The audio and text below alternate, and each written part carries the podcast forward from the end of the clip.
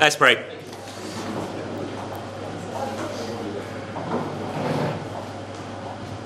Blessed are the poor in spirit. Uh, Lord Jesus, we come to you this morning as beggars. Uh, we bring nothing in our hands, uh, but we come to you and ask for grace. Pour your spirit on us again. Uh, we ask that we might know you, uh, live for you, understand what you have to say to us, uh, embrace it with all our, all, our being. We pray particularly that you help us to understand the world around us uh, better and better and to love the world around us more and more. Uh, protect us from the evil one and getting sucked into ways of thinking and living uh, that would dishonour you. Uh, give us, we pray, courage as we seek to hold your life giving gospel out to those lost in darkness. Bless us, therefore, in our time together. Uh, and the children next door, uh, likewise, we ask. In your own name. Amen. Okay, so we're doing this series on um, a strange new world, trying to understand the, the world we live in nowadays. Um, repeated theme set every week. If you live in Delhi, you understand Hinduism. If you live in Mecca, you understand Islam. If you live in the UK, what are you understanding, given there is not a kind of official religion? Uh, and this is both for defence and attack. So it's both for defending ourselves against uh, being sucked in. Obviously, that the ideologies around us infiltrate the church. Uh, but equally, we want to be able to go and reach people with the, with the gospel. Uh, and last week, uh, we thought about this idea of expressive individualism. Uh, being, if you like, a, a, summary term for what most people, okay, I suppose the average person on the street, um, uh, believes. Uh, what is expressive individualism? We, we spoke about the idea that each person being free to express their inner feelings so, who you are is found by looking within, not outside to your heritage or your church or your community, but you look within. And the, the example, I've, I've, used this example a few times over the last year or two, but I really like the example of dancing. Whereas in the past, you learned how to do country dancing in your village or Scottish dancing or you know, whatever they call it, proper, proper kind of like Jane Austen, Pride and Prejudice dancing. Nowadays, it's a case of you go out and you just dance. You express yourself rather than fitting into um, the community around. A, I think that's a great example from a guy called Roger Scruton of the, the shift. Uh, and so, what, what, we're doing, what we started to do last week, we're going to do it this week, and we'll, we'll finish it off next week, is try to understand kind of how we got here, the story of how we got here. So, essentially, I mean, to be blunt about it, what we're looking at is some key philosophers in Western history. Now, that is going to put some of you off straight away. Um, it, sounds like, uh, you know, a class I didn't want to take in school. Um, boring philosophy, aren't we meant to be studying the Bible, that kind of thing. But, but actually, for us in the West, at least for the last 300, 350 years, the philosophers are the religious leaders. They are the priests, the evangelists, the theologians. Just because they don't take the name of God on their lips, almost always, doesn't mean they're not religious.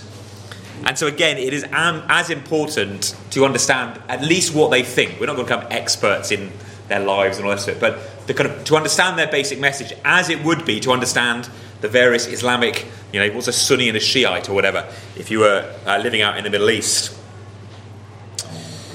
Um, of course, no one reads their books. And don't get, don't misunderstand this series. I have, I have not read most of their books. um, this is largely going off the back. I mentioned a guy called Carl Trueman last week, who's written a couple of really helpful kind of summaries and guides for Christians. None of us read their books. We don't sit down and read Hegel and Rousseau and Marx and Nietzsche and all the rest of it. But if you like, they're the kind of you know ivory tower academics, and, and their thought percolates down to the rest of us through things like art, music, TV, and all the rest of it. So, um, in, in a, obviously, this is a huge summary, but I, I, think it's a helpful way of, of summarising how we got from uh, a, a country, at least, that was basically Christian in its outlook. Doesn't mean everyone was born again, real Christian, but you know what I mean? Say up to about 1650, people are basically Christian. Everyone goes to church more or less. How have we got from there to where we are today? Three big steps. Last one we looked at, last week, sorry, we looked at Romanticism and the Enlightenment. Summarize it as be yourself. This week I want to look at um, a guy called Karl Marx, free yourself, and next week Freud, express yourself, um, which is particularly about your sexuality. Be yourself, free yourself, express yourself. If you forget everything else, that, I, I hope, is a helpful summary of this new religion, this expressive individualism. Be yourself, free yourself, express yourself. So let's look at it. We're going to look a bit today at this guy, Karl Marx.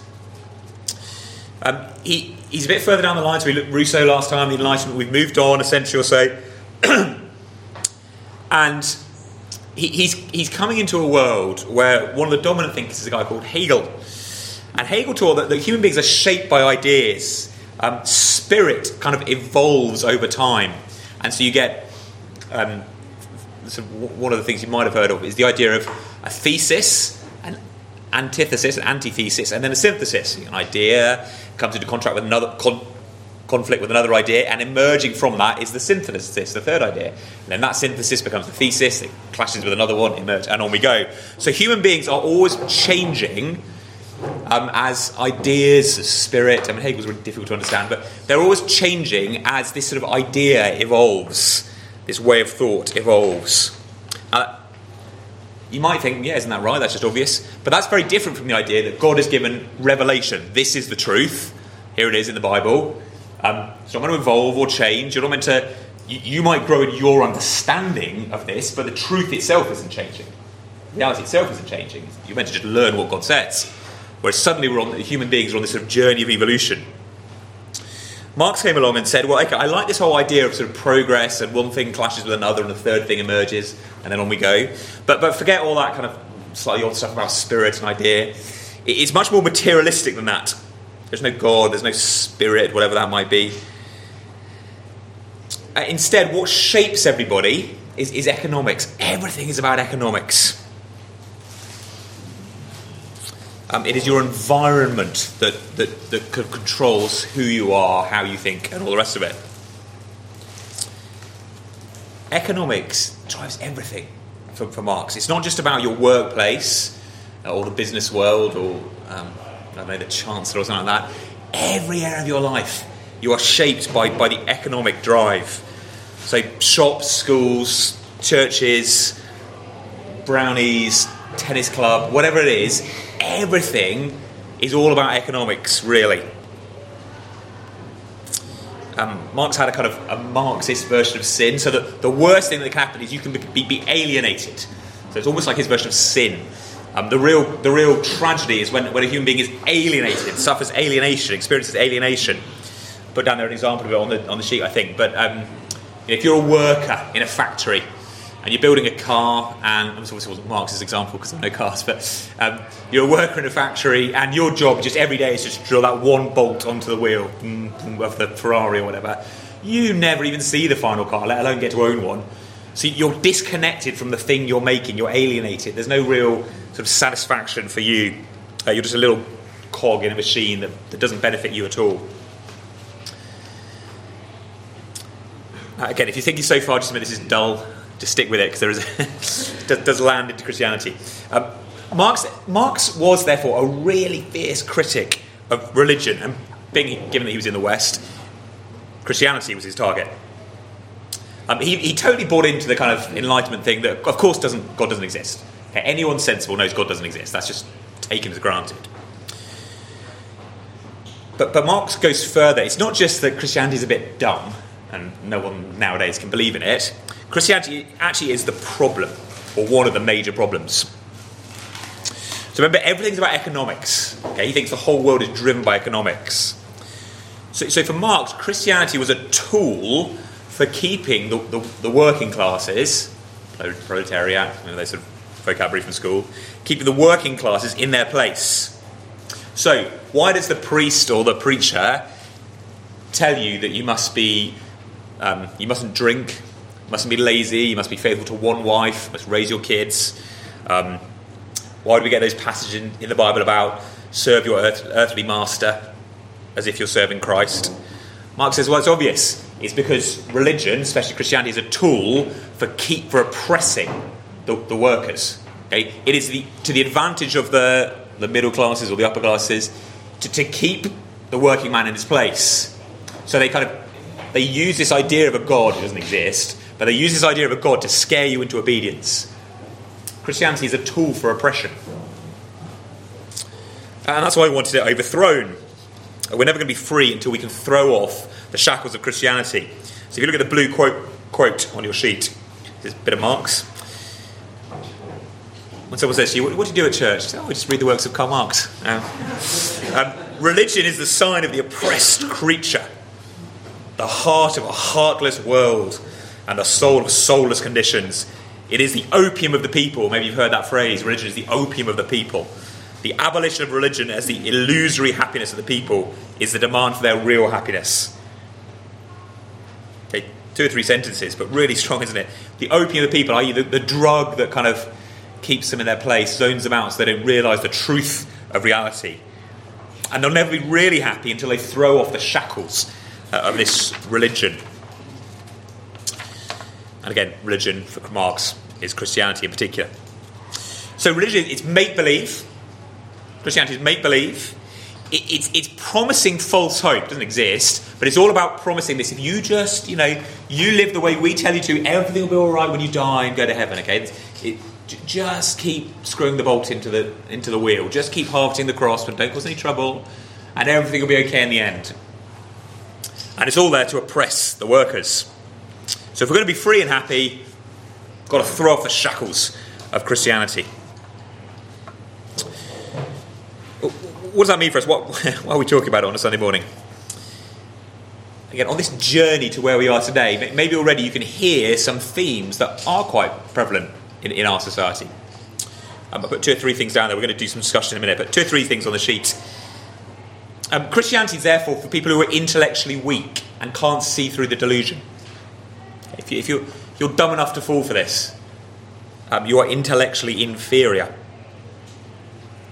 Um, secondly, you, are never going to be fulfilled until you've thrown off the shackles of religion. Christianity is an oppressive thing. So if you want to be happy, sort of child growing up in, in a Christian home, if you want to be happy, you, you need to break away from mum and dad trying to control you. And every institution, okay, again, every every part of society, whether it is a sort of um, you know, a major thing like a big corporation like I don't know, Toyota or whatever, um, or, or, whether it is literally the local Girl Guides, Brownies, whatever, every area of society is, is political. Um, it's either involved in the fight for freedom or it's part of the oppression, maintaining the status quo. Again, again, slightly jumping the gun here, but you can sort of see that, can't you, nowadays, in the way that the, the politics has got into everything. Um, sport, yeah, but I think I used the example two or three weeks ago. My, you know, kids come back from brownies. Um, you know, the, when my, my sister went to brownies in the 80s, it's about, I don't know, learning to light a campfire and sing Ging Gang Goolie or whatever. Like, nowadays they're being, they're, they're being taught sort of basically essentially political, politicized stuff about, um, I came home and said, oh, daddy, you know, we're not meant to call each other she or something. And the other girls, you can't say her, you've got to say them. Or, they couldn't explain it, but there's obviously some little lecture they got on transgender. Um, footballers wearing armbands, all the rest of it. You know, you can think of examples. Um, your your company probably has a gay pride month or something like that. But every sphere is political because the whole of humanity is about this clash and this fight and this fight for freedom. And there is no, ironically, to use their language, there is no safe space. You're either fighting for freedom or you're an oppressor. It's inescapable. Says Marx, we're going, to, talk a little bit about that free yourself stuff um, in groups in a moment. Um, just a, a, little kind of addendum. Um, Nietzsche, who, again, somebody would have, would have heard of, no doubt, um, huge figure in, in, the kind of history of thought, he, he came along and said, again, just sort of um, similar kind of era as Marx, he's got a famous essay called The Madman, or it's a section of a book called The Madman, and this, this guy comes into the village, and he, I, I almost gave you the, the, excerpt, but it's probably a bit long. But he, he runs into the village, and he, he, he's shouting, God, God is dead. Okay, we've killed God. And the villagers laugh at him, and, you know, and, and, and the whole point of this thing is the, the, the, madman realizes that if you get rid of God, you've got rid of everything. Um, and Nietzsche's big critique um, of basically of most people is you, you say you don't believe in God anymore, but you're still living as if He's there. But if you get rid of God, for example, why would there be any morality that is absolute? Who says?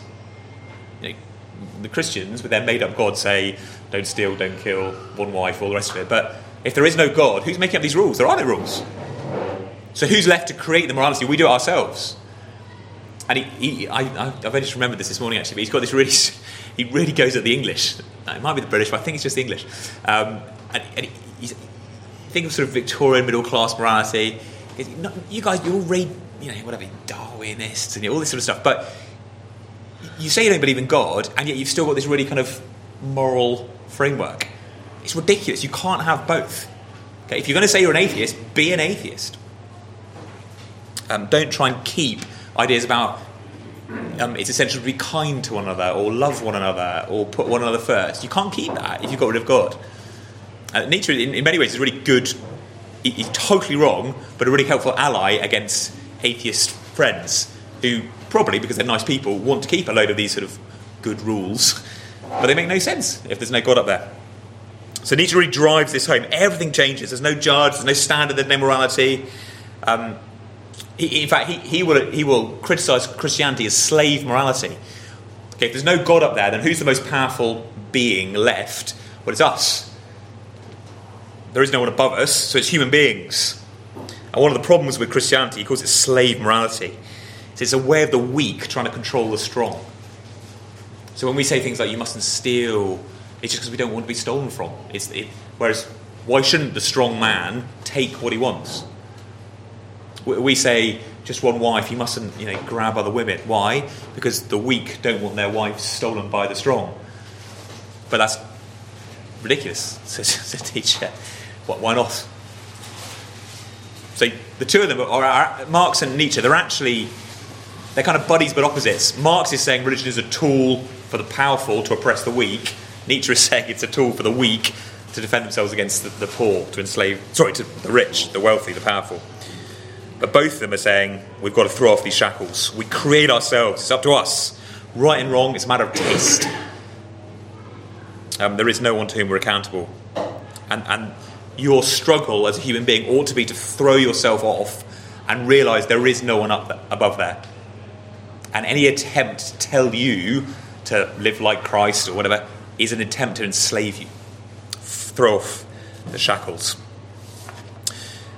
Now, we're going to do some discussion. Let me just pause that. I am definitely not a Nietzsche or Marx expert by any means, but at, least at the kind of entry level we're talking about, it. does anyone want to ask anything at this stage before we do a little bit of discussion? This time it's going to be on what we've just heard, and then we're going to have a second discussion later where we're looking at passage of John. We will get Bible. Happy so far? Or any philosophy experts want to correct anything? Good. Okay, round tables. Where do you see this message? Free yourself. You've got to throw off the shackles. Where do you see it in popular culture today? And kind of as part about who, who, what do we need freeing from? And where do you see this idea that we can create ourselves, define who we want to be? Um, yeah, how do you either kind of anyway? Just go for it. You go for it.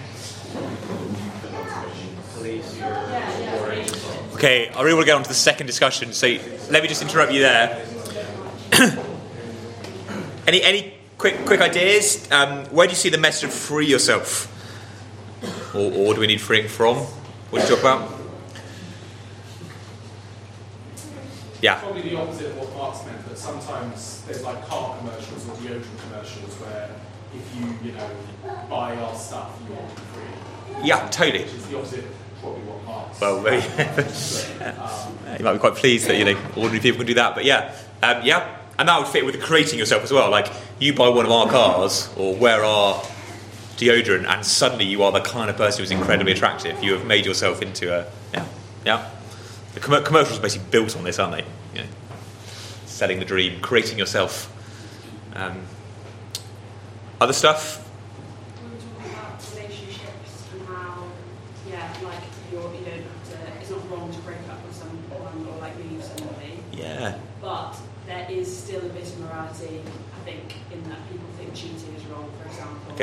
But yeah, it's like getting to a looser. But I think that, yeah. I think it like if you push people, I think they would be like, well, actually, no, I do think there is a bit of right and wrong, but maybe it's just moving. Yes. Yeah. And that, that's a really good point. So. Um, when I said earlier, like Nietzsche is kind of our friend, although he's totally the opposite of us. But he's helpful in saying basically almost what Paul is saying in Romans 1. So Paul says in Romans 1, you all know there is a God, and, you, and, that is revealed by the fact that you actually do live, you do know moral standards. Um, you, you, might have never read the Bible, but you know that whatever, stealing, adultery, whatever is wrong. Um, so, so, they're almost invert, two sides of the coin. Nietzsche's saying if there's no God, anything goes, but no one's actually living like that. You know, be proper atheists. And Paul's saying, look, shows you you're not real atheists, doesn't it? Because you, yeah. So no one will ever get rid of absolute right and wrongs, certainly. But that's a really good example. I hadn't thought about that. The freedom actually. If you're if you're married and you know it's just not working out for you, you've got to chuck off the shackles. You know, you owe it to yourself. Um, yeah, it's a good example. Um,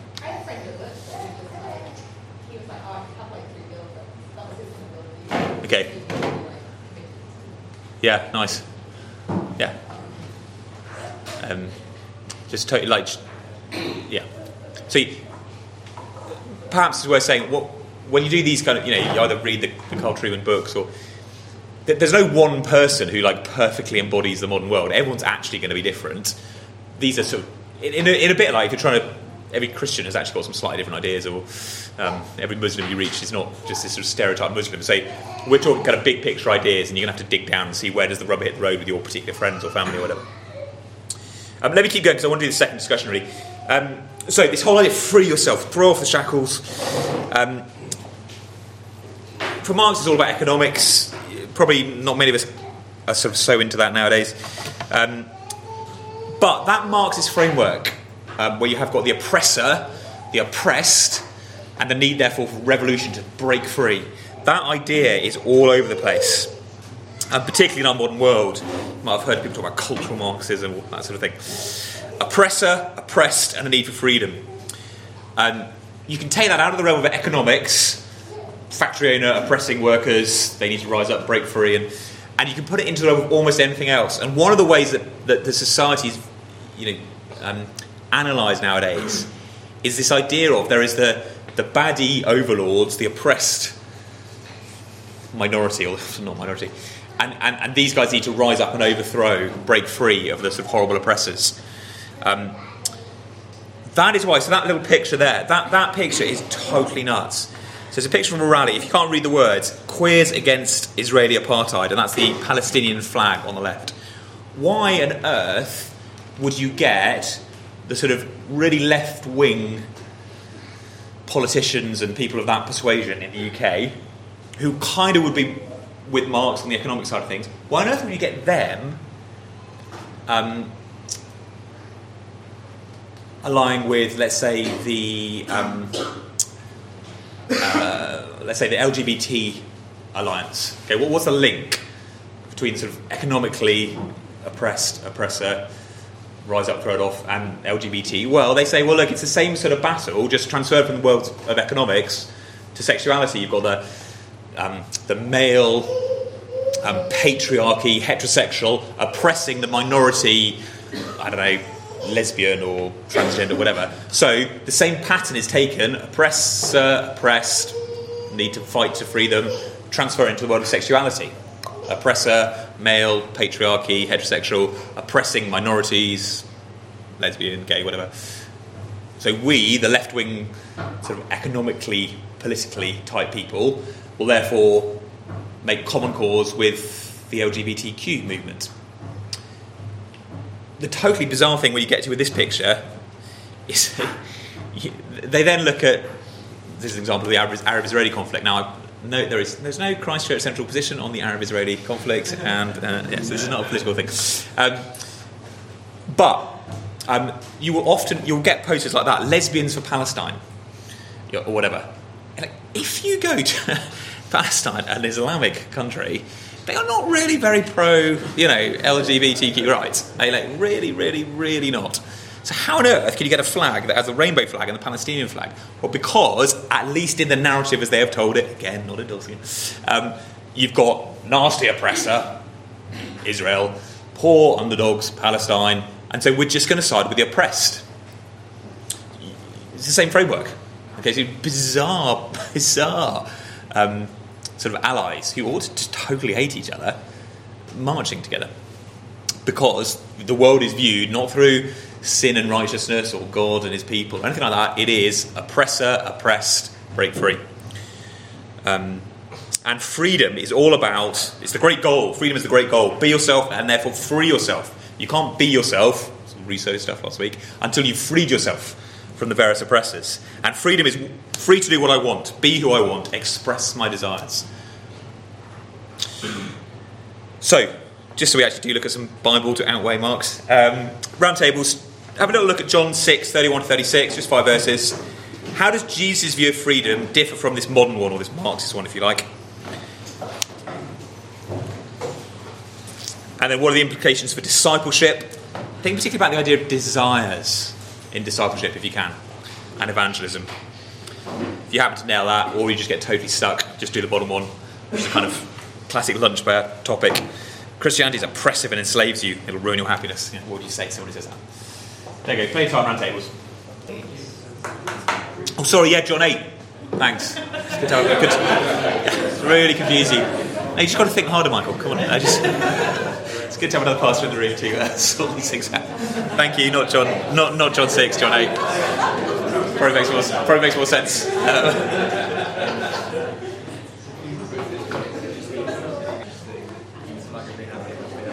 okay, um, lots, lots you might say on these questions.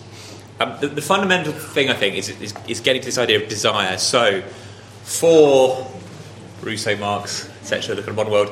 Um, to be free is to follow your desires and throw off anything or anyone that stops you. For, for Jesus, when you're not a Christian, to follow your desires is slavery. You're enslaved by your desires. It is precisely your desires that you need freeing from by Jesus. So, following your heart, doing what comes from within, that, that is exactly your problem. That's what sin is. It's following your heart, not following God's heart. You were created for this being so much bigger than yourself, and instead, we're following our hearts. Just sin, isn't it?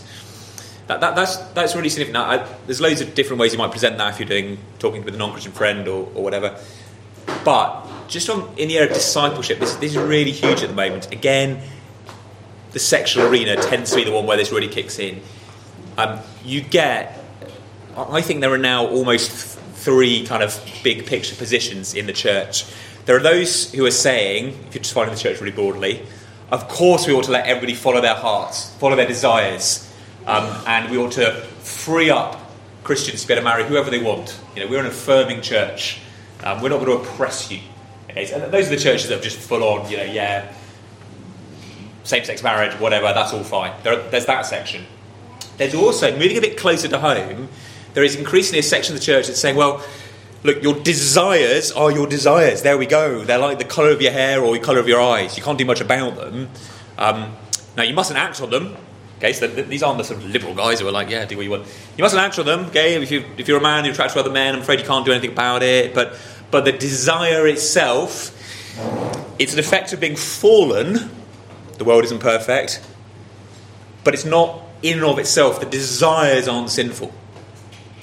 Um, so there are there's lots about me. You could look at any human being and say that there, there are things about John that are fallen but not sinful. So I'm going to die. My body will waste away. That is because of the fall. Okay, it is not in and of itself sinful. Um, you get ill. Okay, you know Charlotte's at home with a feeling sick. That in and of itself, feeling sick, and if she's got a bug or whatever, that is, that is not a sin, but it is an expression of fallenness. Wouldn't have happened in Eden. Okay, so you see there's a distinction between sin and the fall. Obviously, it's only sin that leads to the fall, and ultimately, all this stuff is because of the curse as a result of sin. I'm not denying that. I'm just saying that there are categories of things you would say, well, it's, it's because of a fallen world, you know, earthquakes. If your house falls down in an earthquake, result of the fall. It's not necessarily a direct result of your sin. So, so evangelicals in England, conservative evangelicals in England, are saying desires are kind of in that category. So your desire for someone, even if they're of the same sex, okay, don't act on it, but we mustn't tell people to repent at the level of desire because that's just who they are. Um, if those of you who are students will know there was an event last year where a guy came up from another organisation, wasn't UCF, but another organisation, and that, that's basically exactly what he, spoke, what he preached. Don't act on it, but the desire itself, desire is just desire. Um, that's, that's really dangerous. The, discipleship is at the level of desire because sin is exactly um, desiring stuff other than God or contrary to God's will. It's all about desire. It's not just actions. It is actions, but it's not just actions. It's about the heart. And so what, what we're praying is, Lord, set me free. Keep setting me free. Sin is actually slavery. Sin is following my desires. That's wrong. It's wrong, and therefore it's not even good for me. It's not like sin is the good way to live um, the pleasurable way to live ultimately. Um, and Christianity and, and following Christ is, is, ultimately going to be this disastrous, horrible way to live, but at least you don't go to hell. No, the best way to live is following Christ. So it is freedom from your sinful desires that we constantly pray to Jesus for, uh, and one day obviously he'll grant us in heaven. So very different views of freedom: freedom to follow your desire, freedom from your wrong desires. Uh, hence that psalm we often pray, Psalm 51, creating me a clean heart. That's what I need, a heart that desires the right things. That might provoke loads of questions. Do grab me if you like to, but let me pray and we'll, we'll head next door. Lord Jesus, we come to you again and we, we need cleansing from what we've done, but also from what we desire. We desire so much that is wrong. Uh, not just in the area of, of sex, but uh, selfishness and comfort, and, and all sorts of things where we put our own wants above uh, the needs of others uh, and above serving you. Forgive us again, and we thank you that your grace is uh, new every morning, that you've buried our sin at, at the bottom of the sea. But also creating us a new heart, cleanse us, we pray, to desire the right things, set us free increasingly from our own selfish, sinful desires. And might you show us the joy of service, uh, the joy of knowing you. Uh, all this we ask because you are good and kind and gracious and will not hold our sin against us. And so we ask confidently in your name. Amen.